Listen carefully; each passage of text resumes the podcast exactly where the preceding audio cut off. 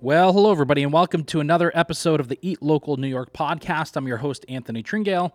And in this week's episode, my guest is Mike Flynn, uh, owner of The Roofing Guys and owner of uh, Flynstoned, which is a cannabis shop that's going to be opening up in Armory Square right here in downtown Syracuse in the unknown future. Um, well, I'm excited to have Mike on the podcast. Uh, no, he's not a restaurant owner or chef or anything like that, or really connected even to the food service industry right now.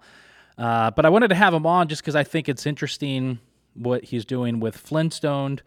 Um, you know, he's purchased the building that once housed Urban Outfitters and um, what really potentially had the uh, or what potentially could have sat vacant and empty for however many years. I mean, look at the old Empire buildings, you know, the old Empire space right now. Look at that Eureka building where that, uh, you know, shop, I mean, that thing's been empty for what, four or five years. Um, so there's just, you know, Armory Square has a lot of, needs a lot of help, a lot of help with its um, real estate. And uh, so it's really encouraging to see someone like Mike who has the capability um, and the finances to purchase these buildings and start something new in them. Even though he can't open his business right now, he can't open Flynstoned because of state regulations and waiting to see what's going to happen and when it's going to happen. Um, he still has purchased his building and dumped all this money into getting it, you know, re um, redeveloped, revamped, and uh, it's exciting. It's encouraging to see uh, community members that are willing to put that sort of an investment into downtown Syracuse. So I wanted to have him on just because I thought he was an interesting guy and I wanted to talk to him and see what he was about and, and see what advice he had and learn more about his story. And I hope you enjoy listening to this podcast. Are we going to do these where we have episodes that aren't food related? Yes. Does it matter? No. So there it is. Uh, I'm re- also really excited. We're continuing our Restaurants Across America podcast series. And this past week, I interviewed uh, Jimmy from Jimmy's a Pete's down in Milford, Connecticut. I think it's Milford, New Haven area.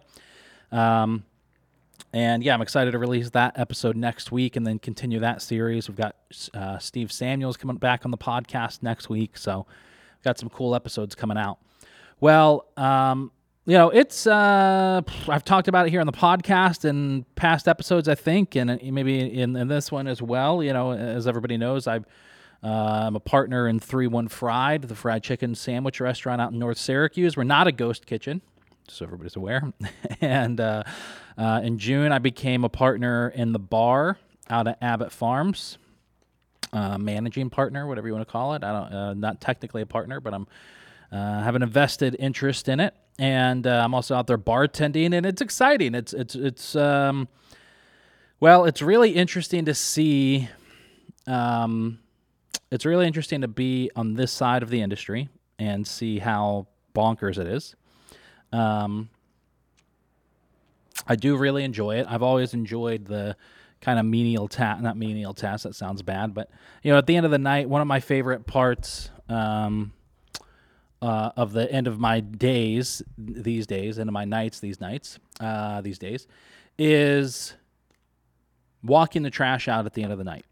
Uh, out at the farm, it's in Baldwinsville. I take the trash out once I close up the bar, and it's you know about a 50 yard walk down to the dumpsters, and then walking back up to the bar uh, at sunset and seeing the sunset in Baldwinsville on the farm. That's one of my favorite parts of the day, and um, some things that I've noticed about being on this side of the industry is um, how chaotic things can get and also how simple things can get at the end of the day, all you're doing is making food or making drinks or selling a beer. Uh, you're, but you're talking to people. You're, you know, you're serving them. You're trying to make, you know, that moment of their day be exceptional, and um, as chaotic as it can be to do that. You know, at the end of the day, that's that's kind of all you're doing. You're just trying to serve some. You're trying to serve somebody a great meal a great cocktail, make sure they have a great experience. But really, it's it's the time that you have with them. You're trying to make sure that that time doesn't suck. You know, you're trying to make sure that they have a great experience in that time. And as simple as that sounds, it can be one of the most chaotic and frustrating and taxing and exhausting things um, to try and, and make sure that that time that they're with you doesn't suck. Uh, and it's interesting. I really enjoy it. It's also very eye opening to be on this side, to be behind the counter or to be looking at the numbers to see, because I'm do, also doing the marketing, for, obviously, for both these businesses. So it's really interesting to see how my marketing efforts are affecting or not affecting, um, you know, those dollars or those orders. And it's really encouraging to come up with an idea for a cocktail, make the cocktail, photograph the cocktail, post that photograph onto social media, and then have someone walk in uh, the bar that says, "Hey, I just saw that blueberry mojito, and I wanted to come try it." So, um, yeah, those are really encouraging things. I it's been a great experience, and I can't wait to see what the future holds for both businesses. Um, with that said, Eat Local New York, we're uh, getting ready for some new content series. We've just built a brand new bar here in the studio where I'm recording this podcast, and I'm excited to be launching um, some cocktail recipe videos coming out.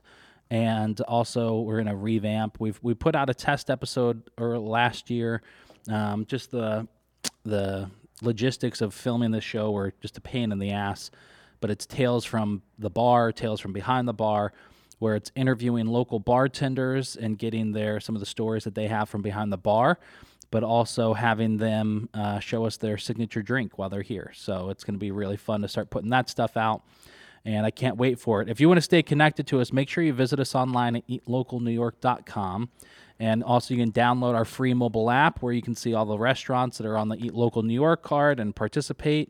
And you can also buy an Eat Local New York card. It's uh, $5. It's like a membership card. Uh, you show that you're a member at the restaurants that accept it, and you get $5 off your bill. So head to eatlocalnewyork.com and purchase your card today. It's $25, and it goes to a great cause, me. I'm the, I'm the great cause. Well, without further ado, let's get into my conversation with Mike Flynn.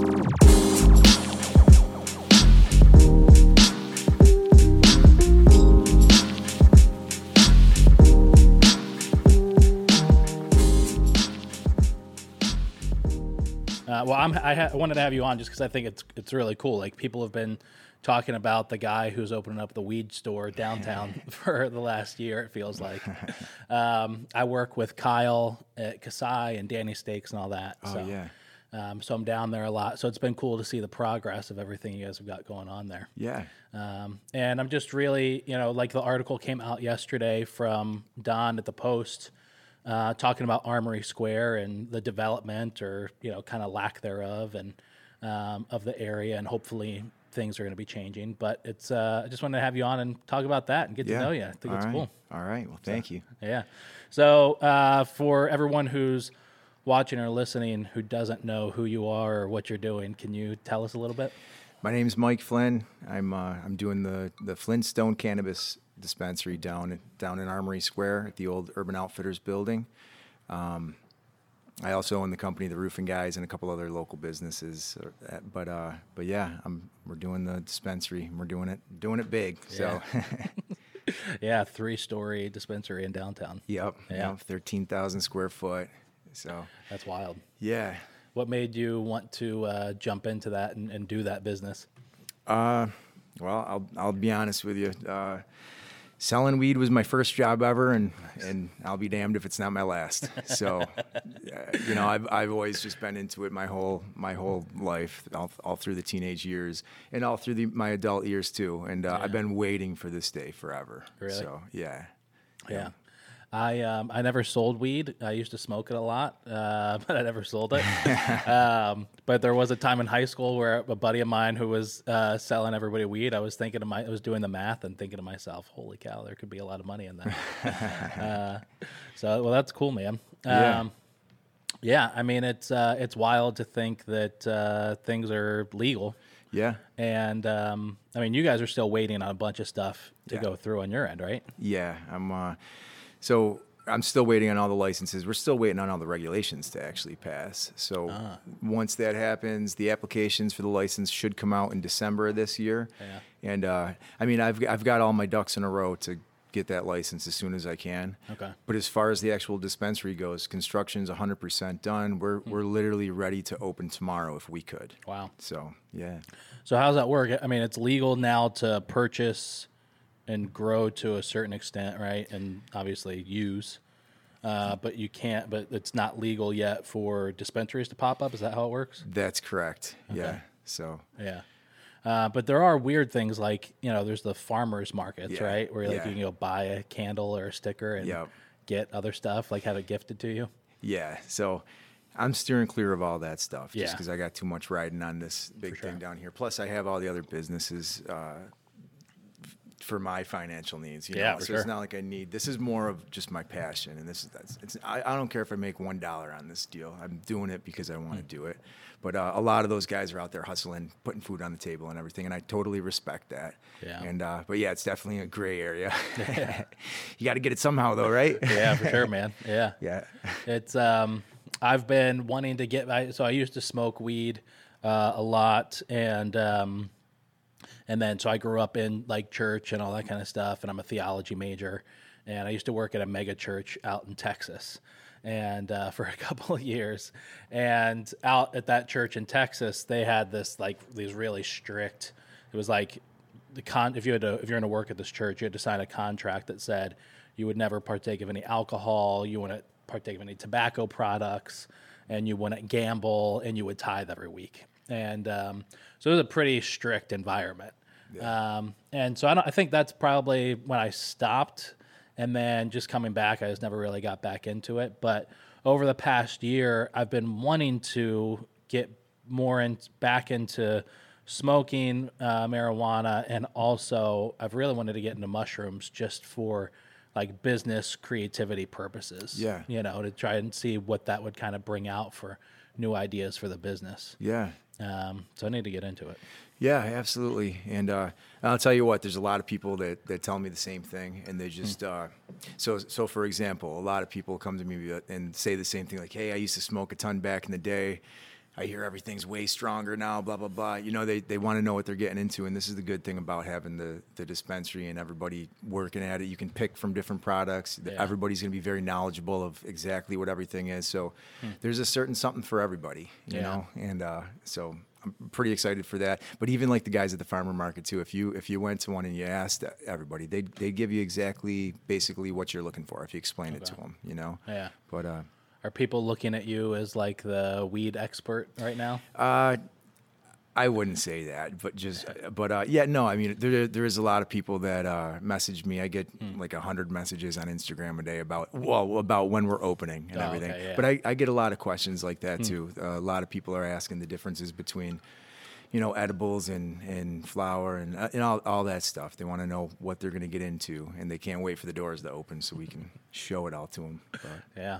I was thinking, uh, like just sitting around the house last night. I was thinking through, um, like how it works. You know, I like I've had Eat Local New York now for five, going on six years, and um, and I thought I knew a lot about the restaurant industry until this year. I became a partner in a restaurant and a partner in a bar, and then it's like, holy cow! You know, your eyes are open to really what happens in the industry. And so now seeing like thinking through buying and you know purchasing and you know finding vendors and all that kind of stuff. Um, and then I so last night I was thinking, well, how the hell is a dispensary going to work? Like, where do you go?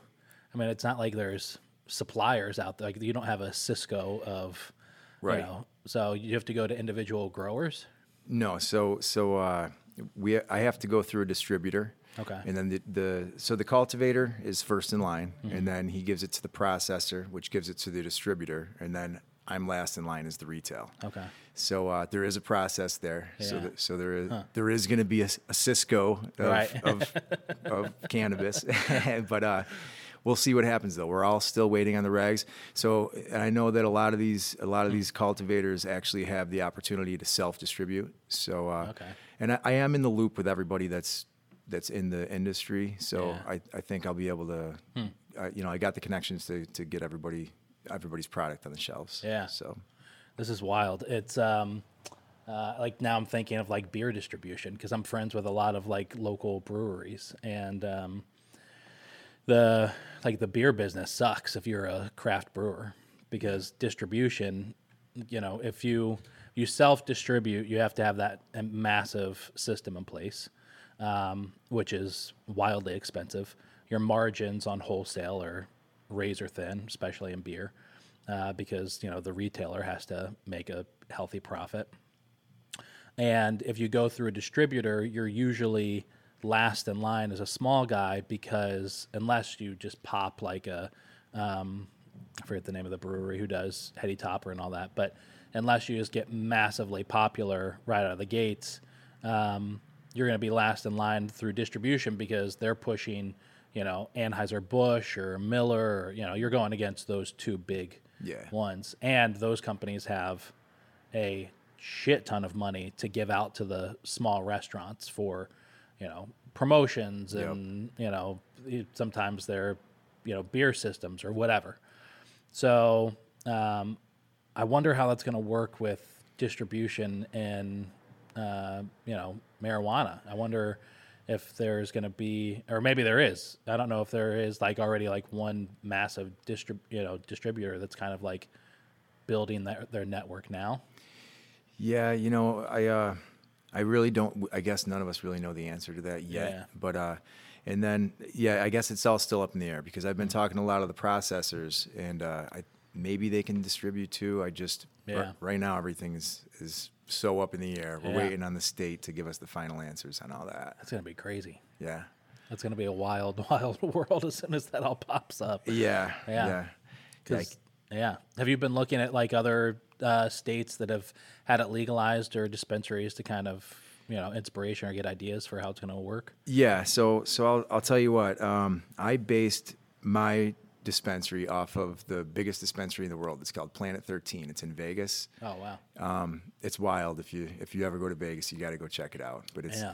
it's uh, top notch. It it kind of reminds me of like the Apple Store vibe. Okay. And uh, you'll have to come check the place out if you got time. Yeah. Um, one of these days. It's Yeah, it's sure. similar to that, but I put my own spin on it, of course. Okay. But uh, um, yeah, yeah, it's gonna be it's gonna be pretty wild. But th- that's that's what I based mine off of. And then as far as like just the planning process, uh, yeah, I based everything on like other cities and towns our size to try to see how many employees I think I'll need, how, Yeah. what I think I'm going to do in sales the first year and all that. Hmm. And uh, we predict 15 million first year in, but of course it's just a prediction.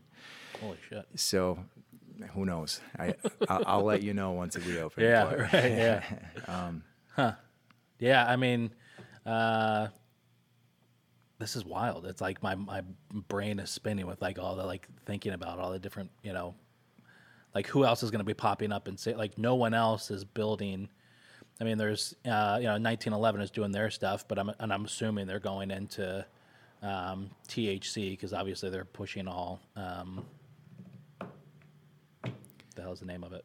The non-psychosis. um, the CBD. Well, right yeah, now they have the CBD, yeah. CBD stuff. So so they're they're big with the drinks. Yeah. They're going to do a lot of the drinks and a lot of the Ah, okay. the uh, the oil pens, the vape pens, Yeah. and all that. And uh, yeah, I'm not too sure. Um, I'm good. I'm buddies with those guys though, so Okay. I, I stay in touch with them, and uh, I'll have to check in and see how they're doing. But yeah, they've they've already got their uh, their Yeah. License and they're on their way. So and they're they're obviously growing a lot out there. Um, But yeah, I mean, who else? I don't really know. I mean, I know uh, Head and Heel, right? They're doing a lot in CBD, and I know Yeah, they're they kind of, you know, ready for it to turn over. Yeah. But in terms of dispensaries in Syracuse, I don't know. If, I mean, I know there's a couple small ones, but there's nobody that's doing anything, putting as much of an investment into it like you are. Um, Yeah, that's right. I, ha- I haven't heard of anybody yet Yeah. uh, doing it like this, unless unless they're just staying quiet. but uh, I don't know. I just let the cat out of the bag early because I literally have been waiting for this forever. Yeah. You know, but but yeah, I'll, it'll be interesting to see who else opens up and what kind of uh, establishment they're going to build. Yeah, I heard uh, months ago, but I I know it's not the case anymore because, especially because of the article that came out yesterday, uh, that someone was trying to build a consumption lounge in the old Empire space. Yeah. Um, but I know obviously that's not happening um, uh, because it's you know, yeah, there's nothing that's going on down there. So yeah.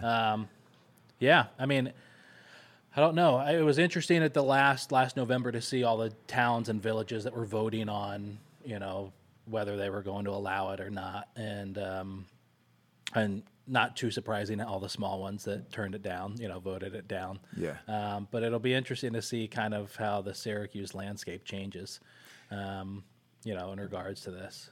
Yeah, Hmm. I, I, you know, I with with uh, with the downtown shop, I I hope that thousands of people will come down there. Obviously, because I want business to boom, but Right. I also am looking for business to boom in the Armory Square too. Yeah. and uh, so I own another building down there. I have like 30 tenants in the building, and Okay.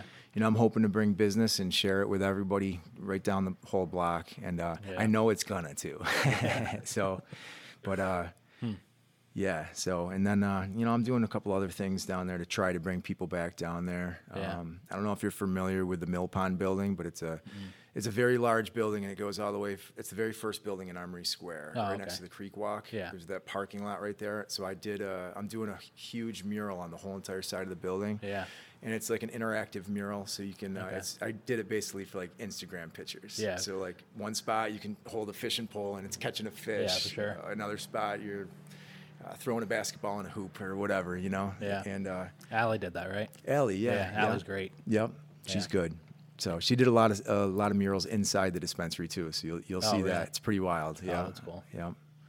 So, I mean, what's your? Uh, do, do you have a, a besides just seeing Armory kind of you know bustle more and and more business down there? Do you have a hope or a, a vision for what you want Armory Square to look like? You know, in five Um, years. Yeah, I mean, I would love to see that Eureka uh, building Yes. do something, Yeah. and uh, whether it's uh, I, I would love to see more restaurants and shopping down there, Yeah. because that's what it needs, you know. Uh, so people go down there and they literally spend a whole entire afternoon, you know. Yeah. But uh, yeah, you know, I'm I'm I'm doing my part anyways, and uh, yeah, I would like to see all the storefronts fill back up. Yeah, So, for sure. I, I actually bought my building, my first building down there, right as the pandemic hit. And we lost a lot of tenants because of the whole thing. But Yeah. now we're almost back to 100% in the Wow. building. Yeah, so it, things are coming back. yeah. So, How is that for? I mean, because you own uh, the roofing guys, correct? Yeah. So how was that business affected with the pandemic? Uh, it's it was definitely affected uh, as far as the labor force goes. Yeah. But uh, we've adapted, and uh, we're actually doing bigger and better than ever. So so we, we adapted in a good way. So Yeah, yeah, because a lot of people uh, were doing a bunch of home renovation projects and that kind of stuff during the pandemic. yeah. Um, I don't know how many. A lot of them, sure, were doing DIY projects. I don't think. uh, Hopefully, not many of them were doing roofing DIY projects. yeah yeah no yeah we did we did get a lot of a lot of people just you know renovating their homes like you said and then uh, our only hard part was the guys Mm. all the labor because you know once that unemployment hit and then that- Yeah. everybody you know just Yeah, right sure. down the line uh, restaurant business so you, you know this probably because i saw a lot of restaurants go down to half staff and Yeah, similar to the roofing industry but Okay. but we're back and we're better than ever That's so cool. yeah yeah. I mean, the restaurant industry industry to a certain de- degree still has those issues with staffing. Um, I was just I started this thing. I just filmed the first one two days ago, but I'm interviewing a, uh, one restaurant owner from each state in America, and so we're gonna have like 50 states, 50 different restaurant owners. nice And I just, you know, I know I've had things where, um, especially, you know, like we do social media management for some businesses in town, and um, that's kind of a quiet industry. You don't really like see, especially in our area, you don't see too many people. There's not like a big group or like public group of people. It's like, oh, I own a marketing company, right? Uh, unless it's like the big ones. So I know as a business owner, if I hear of somebody, another business owner who's like struggling with the same thing, it's like, oh, you are, t-, you know, it's it's like reassuring almost. yeah yeah So I kind of wanted to do this just to see what restaurants struggle with, and then you know what their advice is for success um, all over the country to kind of say, hey, all right, it's it's happening in other places, Yeah. or you know what are things that are working in. This guy I interviewed was in Pittsburgh, um, and it's a deli and and craft beer spot, and he was saying, you know, they've got a small staff. Uh, but yeah, they were dealing with the same issues that everybody else was when it came to staffing. Yeah. Um, I mean, places are still closing today in Syracuse. That you know, just today's special just posted. They have to shut down uh, until further notice because of staffing. So yeah, it's crazy. Uh, I don't know what what I don't know what no one knows why Right. that still is the issue. Yeah. Well, well, hopefully everything just bounces back soon Yeah. here. Se- seems like it is, you know. But Yeah, it does. Um, yeah, I don't know if it's more people that started like their side hustle, you know, like went full time with their side hustle during the pandemic, you know, because they had the time and kind of money to do so.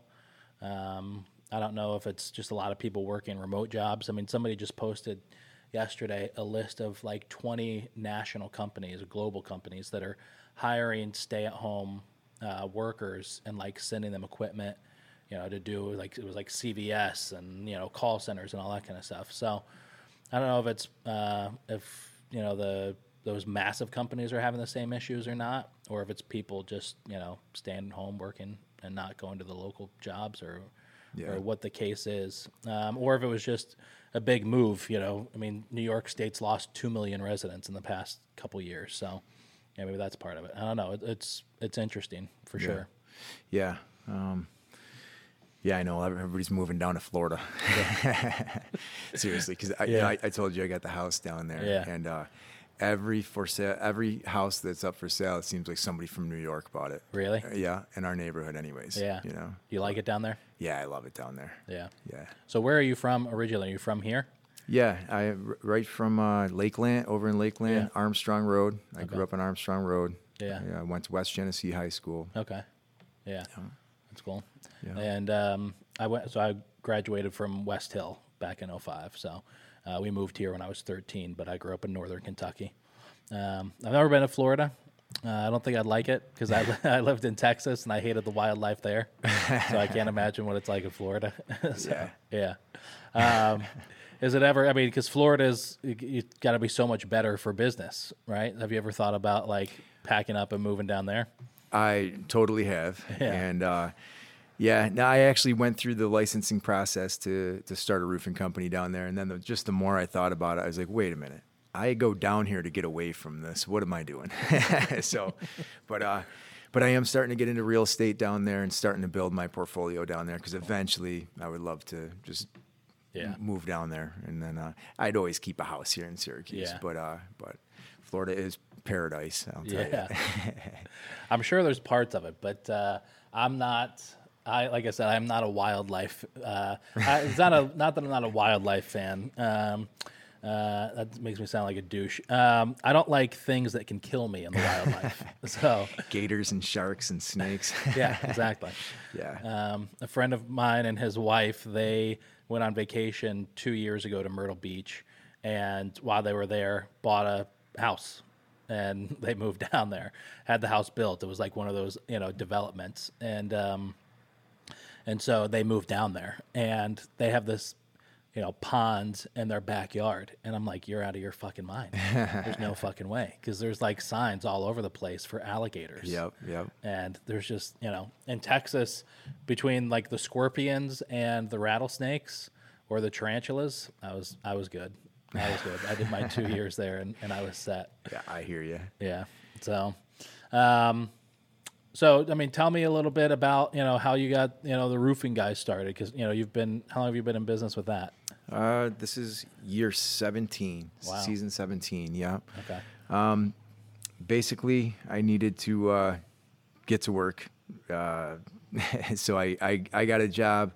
So, so basically, um, yeah I know you I'll just, just- you I'll- just put the Instagram post out Okay, uh, so not- if you saw the post, yeah. I'll just be honest with you here, man. Yeah. uh, just tell you the deal. So, uh, all right. So I my teenage years were, were kind of rough. Yeah. Uh, I ended up dropping out of school, getting heavy into drugs and all that stuff. Uh, my job was basically hustling drugs, but uh, never for like big profits though. I never Mm-hmm. Yeah. never made any money from it. It was just to support my own life, you Yeah. know, my own habits, my own life, you know. But uh, so, anyways.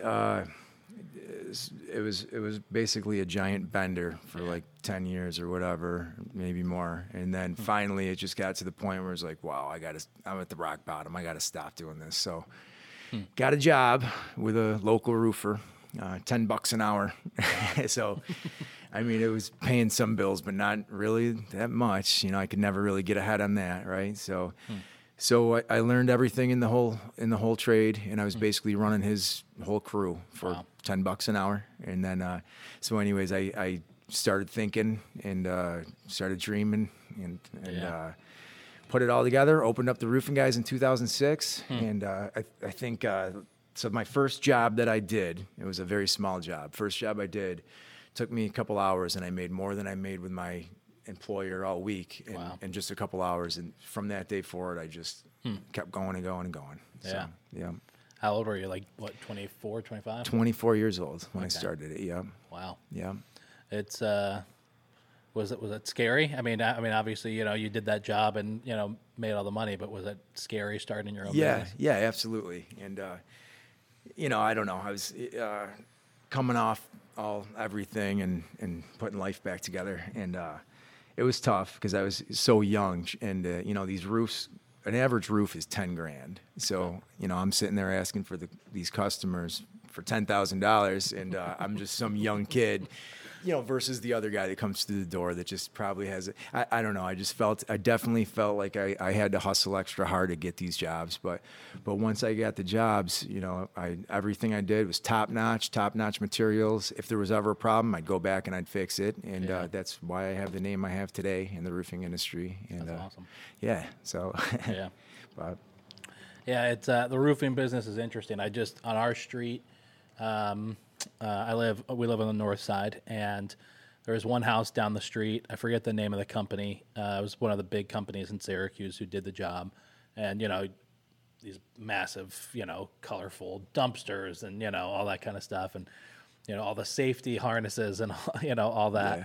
And then the next week, the person across the street had their roof done, and there was none of that. Like there was like ten people up on the roof, a very tall, steep roof. Nobody had any safety. yeah.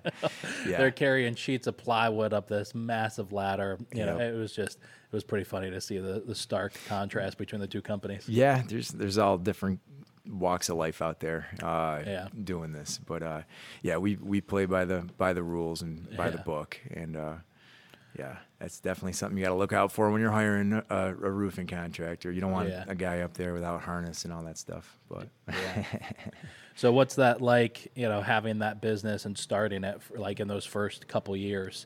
Was it like when did? At what point did you see like massive growth? Because you're a massive company today, correct?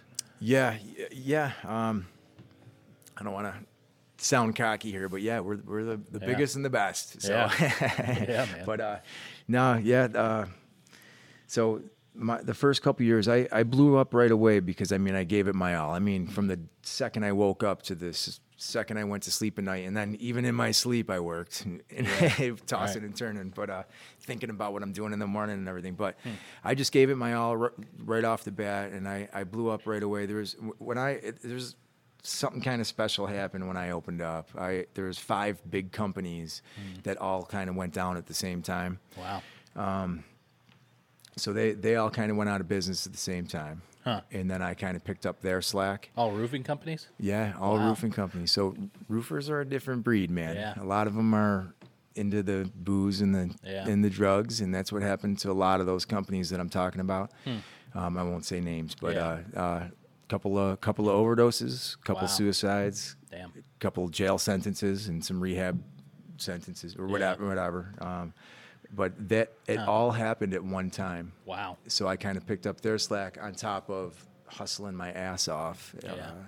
Uh, uh, so that's that's how it really happened Yeah. fast like that. Wow. And then and then every year is just bigger and better. You Hmm. know, got to keep keep pushing forward. Yeah. So What was like the 2008, 2009 housing crisis like for you? I, I, I was 21 and had a furniture store at the time that I opened up with a buddy. And um, we tanked after, you know, a year into business. We went out and uh, I don't remember, you know, why. I mean, looking back on it, I know why because we made stupid decisions and I had no idea what the hell I was doing.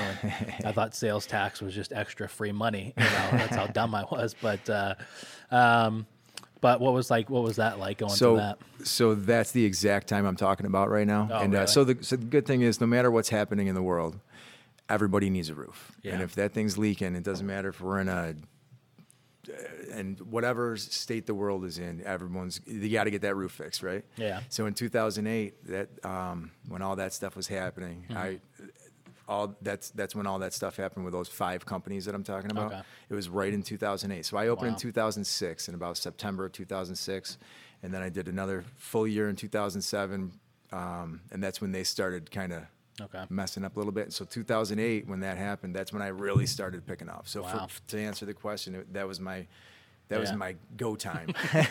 I was doing great. Yeah. That's wild. Yeah, yeah. So now I'm curious. Um, I've never, you know, I've never had to. I've been a homeowner for six years. I've never had to replace a roof besides like a small, you know, a small section last year because we had a leak. But um, and so it wasn't a, a massive expense. Um, how important is financing, uh, like in the roofing industry, for you for getting jobs? Like, are you? Is it a big deal for like you know the furniture store? Um, it can be make or break if you offer financing or not. Yeah. You know, if you push it. So is it the same thing with it Yeah. roofing? Yeah, when I, I started, when I finally started off in financing, I think uh, back in like 2012 or 11 or 12, and I literally watched my sales double. Wow. Yeah, because you know a roof's expensive, Yeah. Hmm. and uh, not and not everybody offers financing. So uh, probably like the company you saw, Yeah. without all the harness and all that stuff, Right, they- yeah. I don't think they offer No, financing. they- they- yeah. So so, uh, so yeah, yeah, that, it definitely helps big time, especially with these big purchases. Yeah, for So, sure. Yeah. Huh. That's pretty interesting. Um, yeah, it's uh, yeah, it's. I mean, in the furniture industry, that is can be the deal breaker. Yeah. you know, it, it often is the deal breaker. Um, I spent about ten years at Metro Mattress, um, and uh, I mean, especially you know, towards the end of my career there, you know, you're selling a ten thousand dollar bed, five thousand dollar mattress, and you know, people are like walking out the door, and then you mention financing. It's like, oh, okay, great, we'll buy it. Yeah. you know, so Yeah. yeah, that's that makes a lot of people money in that industry for sure. Yeah, So- absolutely. So, um, so you're, you know, you get the business started in, you know, 06 and year or two later, all of a sudden you see this massive growth. Um, eh, what was your mindset like back then? Were you thinking to yourself, okay, this is like, I'm on the, like, did you have the path laid out of, I'm going to go from this $10,000 job to, I don't know what you do a year in sales, but I'm sure it's a lot. Um, to I'm going to get to X in 10 years or Yeah, I just I going into the whole thing, I just had the mindset: go big or go home. I wanted to be the biggest and the best, so I just kept pushing for it. And uh, I'd like to say I made it happen, man. But Yeah. uh, I don't know. There's probably someone that doesn't agree with me, but you know, we do we we definitely do a lot of roofs out there around here, anyways. yeah. You know, but. But uh, I think last year we did just over 20,000 squares. Uh, I forget how many roofs it actually was, but I think it was somewhere around like 1,200 roofs wow. in Syracuse alone. Holy shit. And then we're in Rochester too. yeah. And uh, I, I don't know how many roofs, but it's not as big as the operation here. Yeah. Is that kind of the hope for the next phase of the business is to expand into those other cities? Um, No, I think I'm pretty much uh, content now with the way it is. Uh, so I, I back in 2017, I opened up the the Rochester Rochester division, Yeah. and uh, it was going awesome. The, the day that I signed a lease for for an office out there, we had this hurricane windstorm that came through, and pretty much every roof in Rochester needed to get done. So, so I kind of blew up out there right off the bat, and then uh, a couple years went by, and then the pandemic hit. So that actually hurt me out there because I was a newer company, Yeah. and the home shows got canceled. They they, Yeah. they do the home shows uh, in like March and April. That's a big one out there. Yeah, and that sets us off for the year because let's say we get 100 jobs off the home show. Well, those 100 people all have relatives and neighbors and everybody, so we kind of Yeah. we kind of start the year rolling with that, and that got canceled two years in a row because of the pandemic. Yeah. So I kind of uh, settled down a little bit, but during that time. Uh, New York State announced legal cannabis, Yeah. so I think I'm just going to put my focus more there, Yeah. and uh, we'll just keep the, the roofing guys the way it is here in Syracuse. That's cool. Yeah. Yeah. Yeah. It's, you know, it, um, I started doing the marketing for a landscaping company last year. A buddy of mine who owns a restaurant in Syracuse, um, who got it to a point where he could kind of step back from it. Um, he just for some reason loves doing landscaping. He like he had all the professional gear to do his own yard and take care of it, and so last year he said, "I'm going to start a landscaping company," and so. Um, so I was doing the marketing for him, and I was very surprised at how easy, how how much easier it is to do marketing and get results and like that than it is a restaurant. And the other thing I thought was astounding was all of the work that he gets in that neighborhood, like you were saying, the neighbors, the family members, because he'll go and mow somebody's lawn, and three neighbors will come Yeah. out and say, "Hey, can you, know, Yeah. can you give me an estimate?" Um, that alone, you know, was probably a third of his business last year and this year, Yeah, just from people walking up to him. sa- same here. Yeah. Once you get in a neighborhood, it's uh, uh, everybody sees you doing a good job. Everybody comes over, and that's Yeah. that's a big part of our uh, advertisement right there. You know, Yeah. just, just uh, getting in there, planting the seed, and letting it grow. So Yeah. do you do the fair, the New York Fair, the fair, the state fair? Um, like, do you guys have a uh, a t- booth or yeah. something? No, no, I don't. We more do just like home shows? Yeah, just home shows when, Yeah. when they're at the fair. We do that every year. That also, th- this year was the first year back, and that was like half. st- I don't know if you went or not. Uh, I didn't go to this one. No. it was canceled the two previous years, and then this year it was only like half booked. But Mm. uh, I don't even know if they're gonna do it next year. Honestly, Oh, really? yeah, it wasn't a great turnout this year. But, but uh, yeah, Yeah. So, it, you know, I've had Eat Local for, you know, I started it six years ago.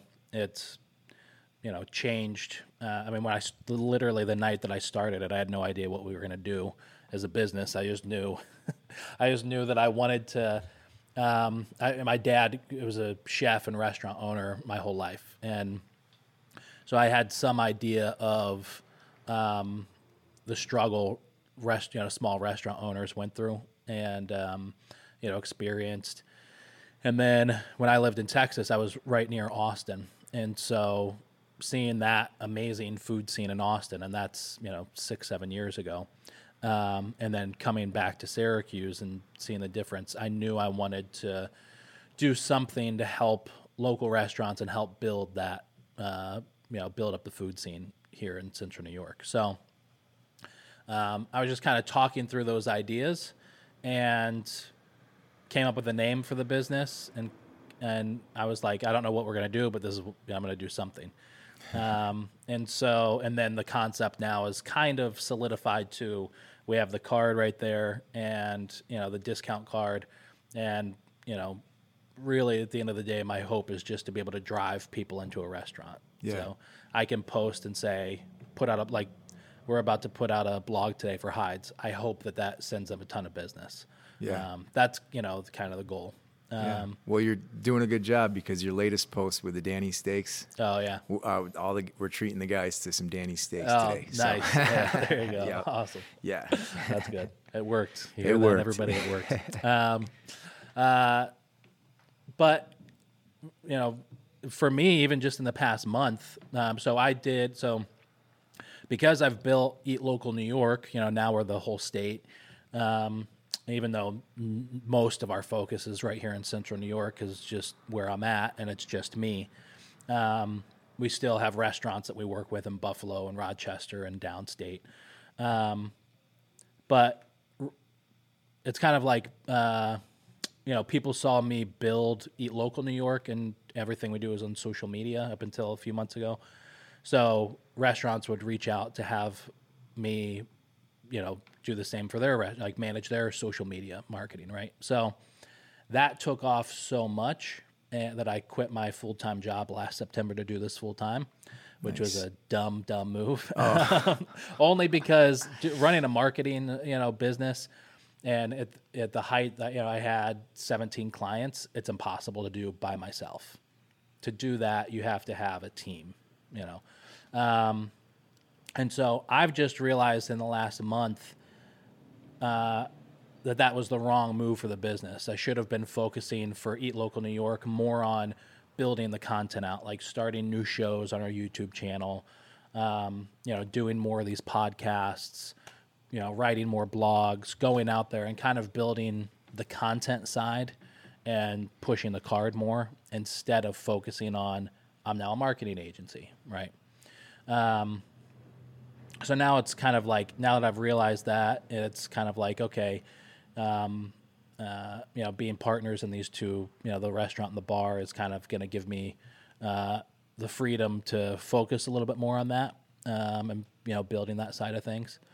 So I said that whole long story to is there ask this question was there a time of like something similar with you with the roofing guys where it was like okay I need to shift and do things differently now Yeah, absolutely. Um, so after the toll time period, I told you when I kind of blew up there in, Yeah. in 08, 09 and all that, uh, I finally, so at that time, I was basically, I was my secretary, I was my installer, I was my, I was my everything. Yeah. And then, so at that time is when I was like, all right, I gotta, I gotta do this differently because this isn't working. I'm Yeah. literally working from dusk till dawn every day. And I, I, when I say that, I really mean it, man. oh and, uh, sure and uh, so then I so then I started hiring uh, a secretary and uh, sales estimators, so I didn't have to go meet up with all these customers. I could stay and focus on the job.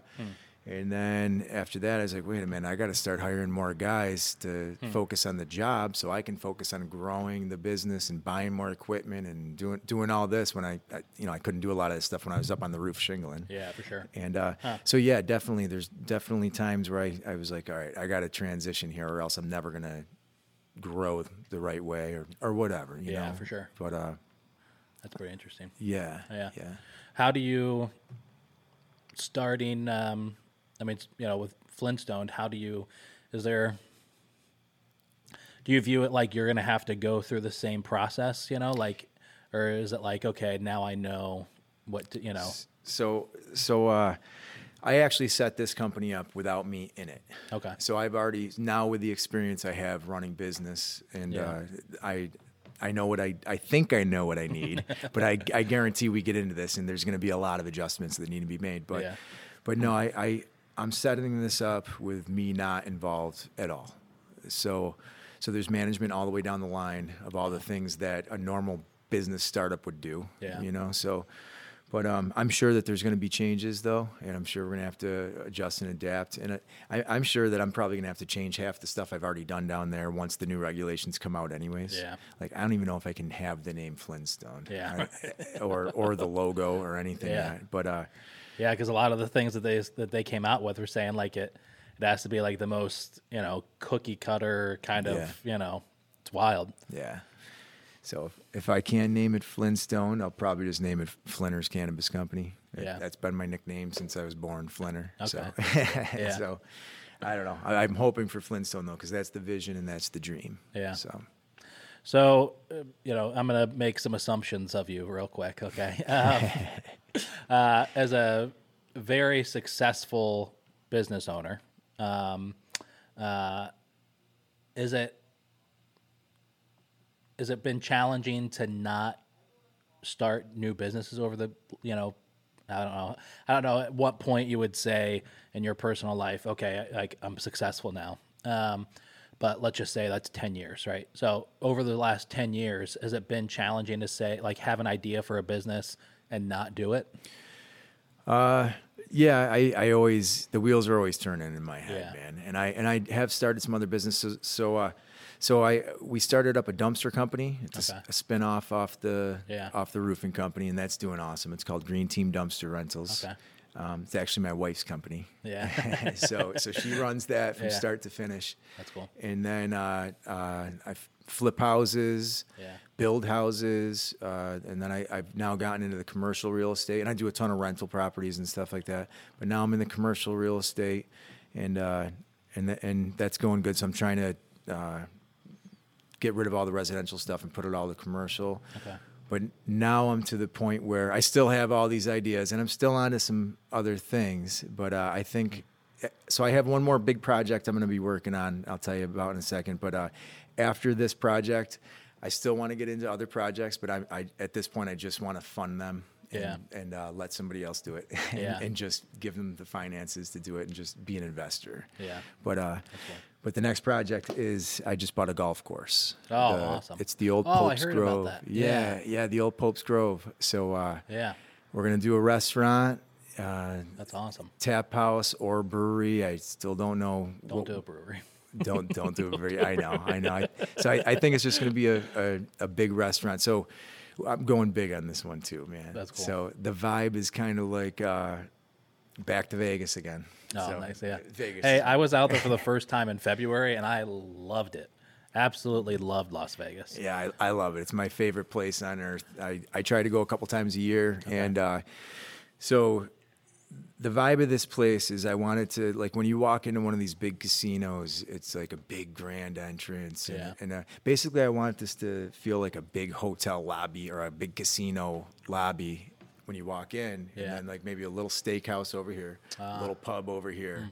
And then uh, like a event space or, or whatever. I've got a lot of ideas, Yeah. but uh, that's what I'm going for over there. That's awesome. Yeah, and it's gonna be. Uh, I'm gonna do an outdoor stage and all that, an event center. Uh, it's it's 50 acres. Wow. Of lush green grass. It's a golf hell. course. Yeah. So plenty of parking. Are you going to keep the golf course No. portion of it? Okay. No, I'm not. I'm gonna incorporate something in there, maybe some uh, frisbee golf or something. I got a lot of uh, people asking to do different things, and Yeah. I definitely want to incorporate some sort of golf in there to try to keep it alive a little bit down there. But uh, Yeah.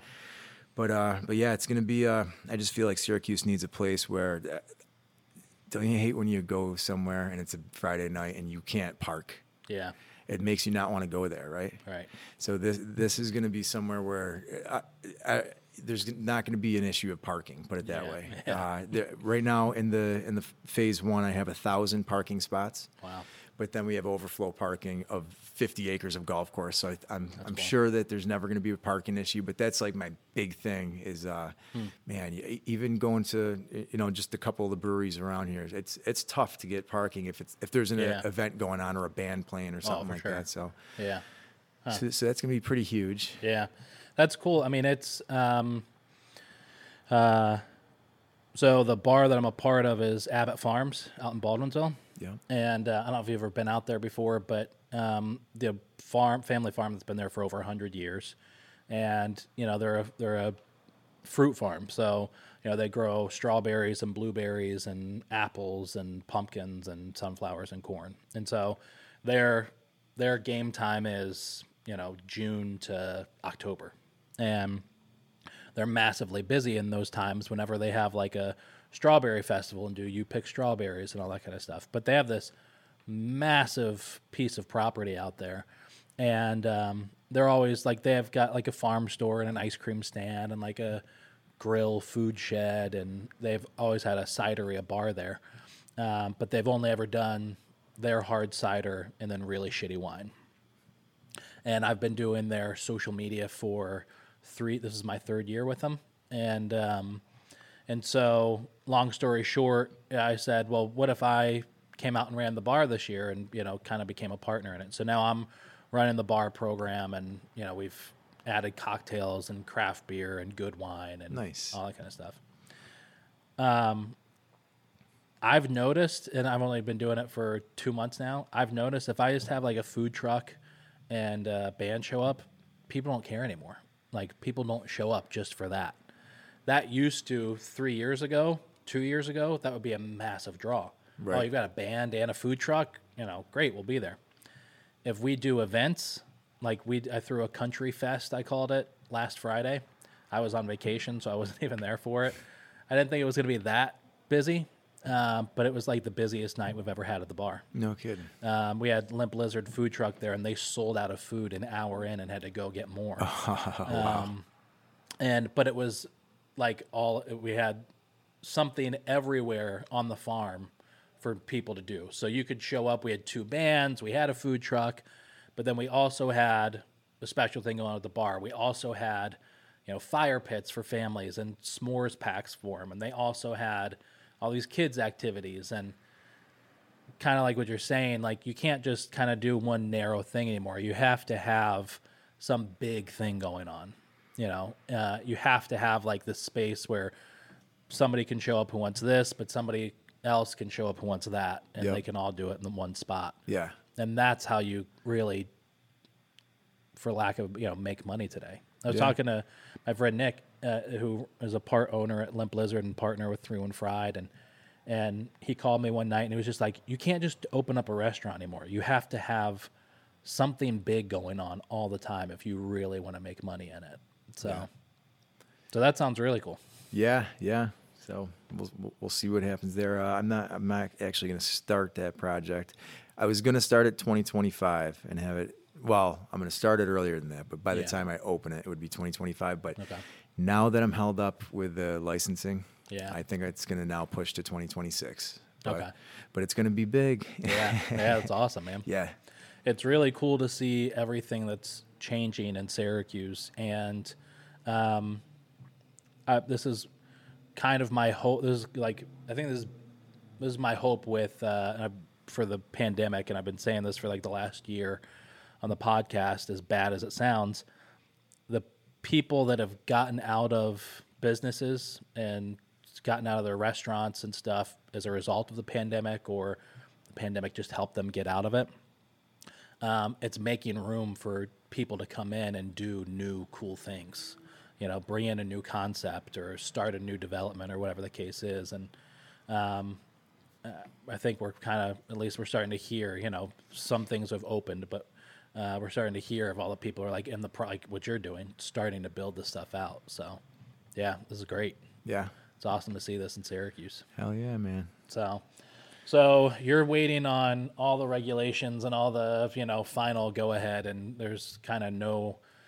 word of when any of that's going to take place, right? Uh, I mean, I, I there's bits and pieces of, of word, but just uh, by December of this year, we should have all the final word out and applications in hand. Okay. So I'll, I'll know what I really need to do by December this year, and that'll give me. So I, I don't Oh, think wow. I'll be open until uh, second quarter of next year. Oh wow, I'd love to be open by April because April 20th is one of the biggest days in the cannabis sure. industry, and that, and uh, we plan to shut down the whole block, have a huge party oh cool. in on Walton Street, Yeah. and uh, should be awesome. Yeah, that's wild. I thought it was going to be like next month. I thought it was like waiting in a week now or something. no, I wish, I wish. No, I don't, I'm, I don't. I won't be open until next year. Wow. Okay. Yeah, yeah, What a fucking investment on your side. yeah, Because man. you're ready to go, right? I mean, I'm ready to go, and uh, and so so just so you know, with like uh, so when it comes to cannabis, I can't get any loans or anything. Like uh,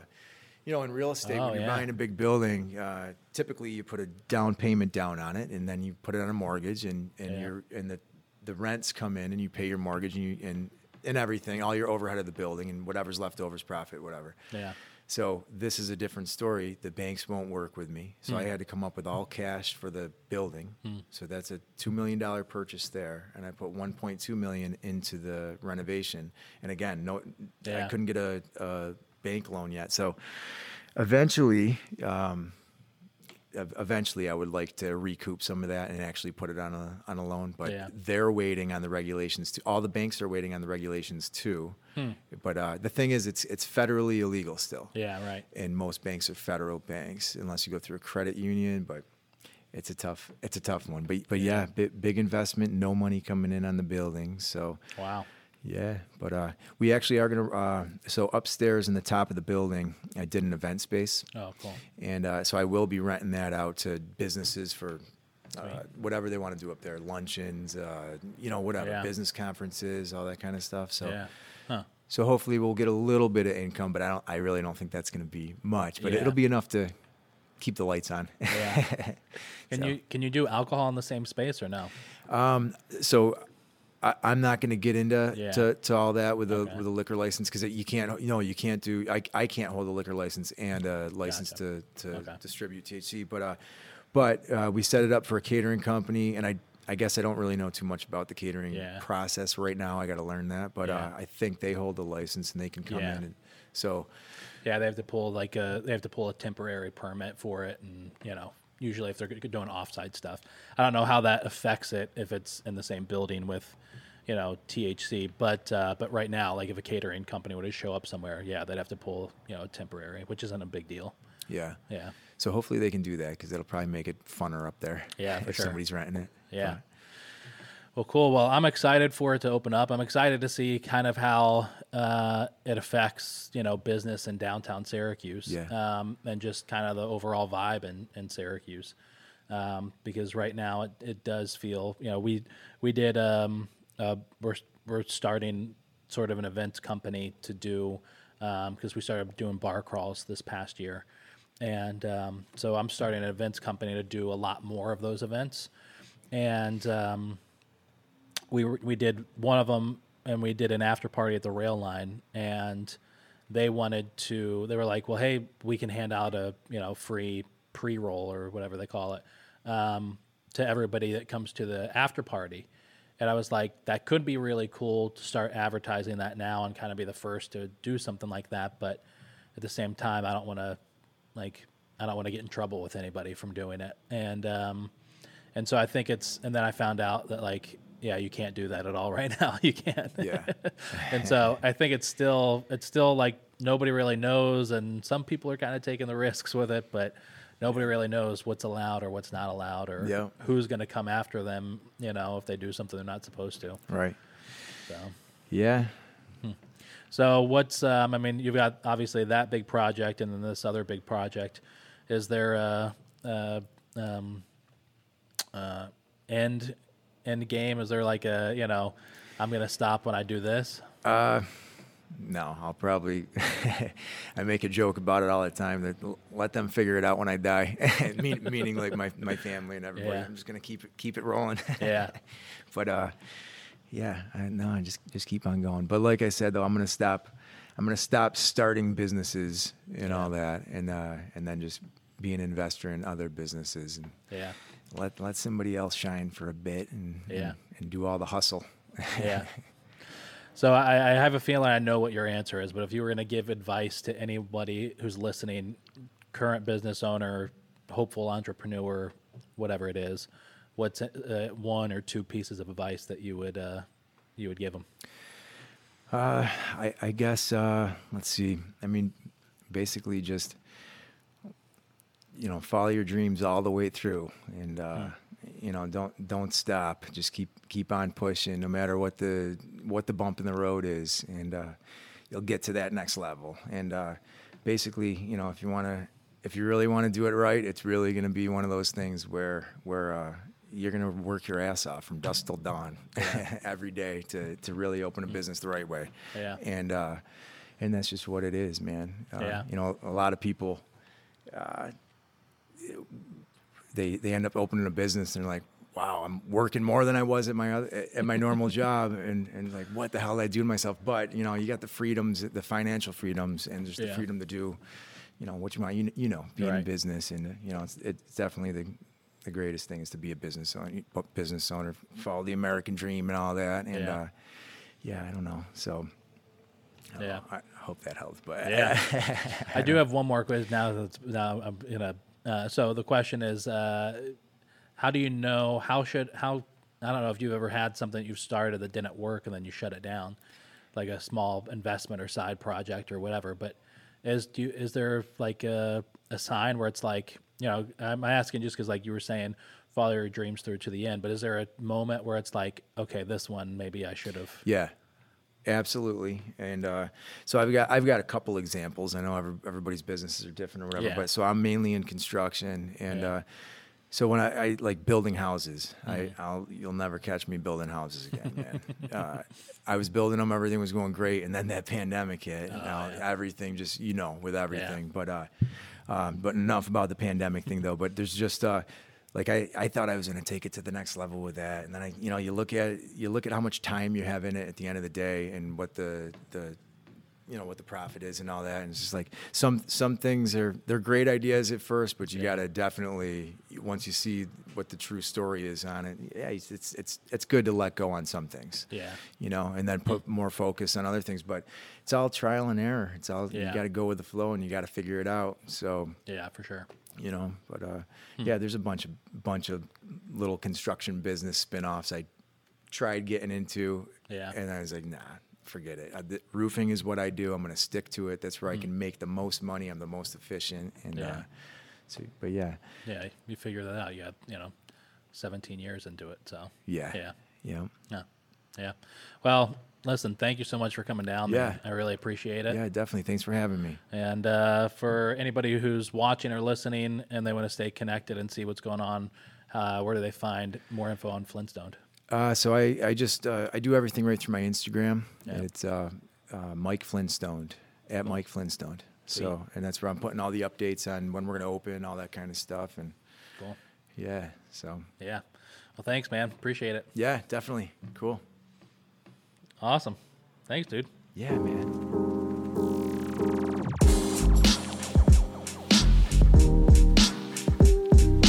There it is, everybody. Thank you so much for listening to the podcast. I really appreciate it.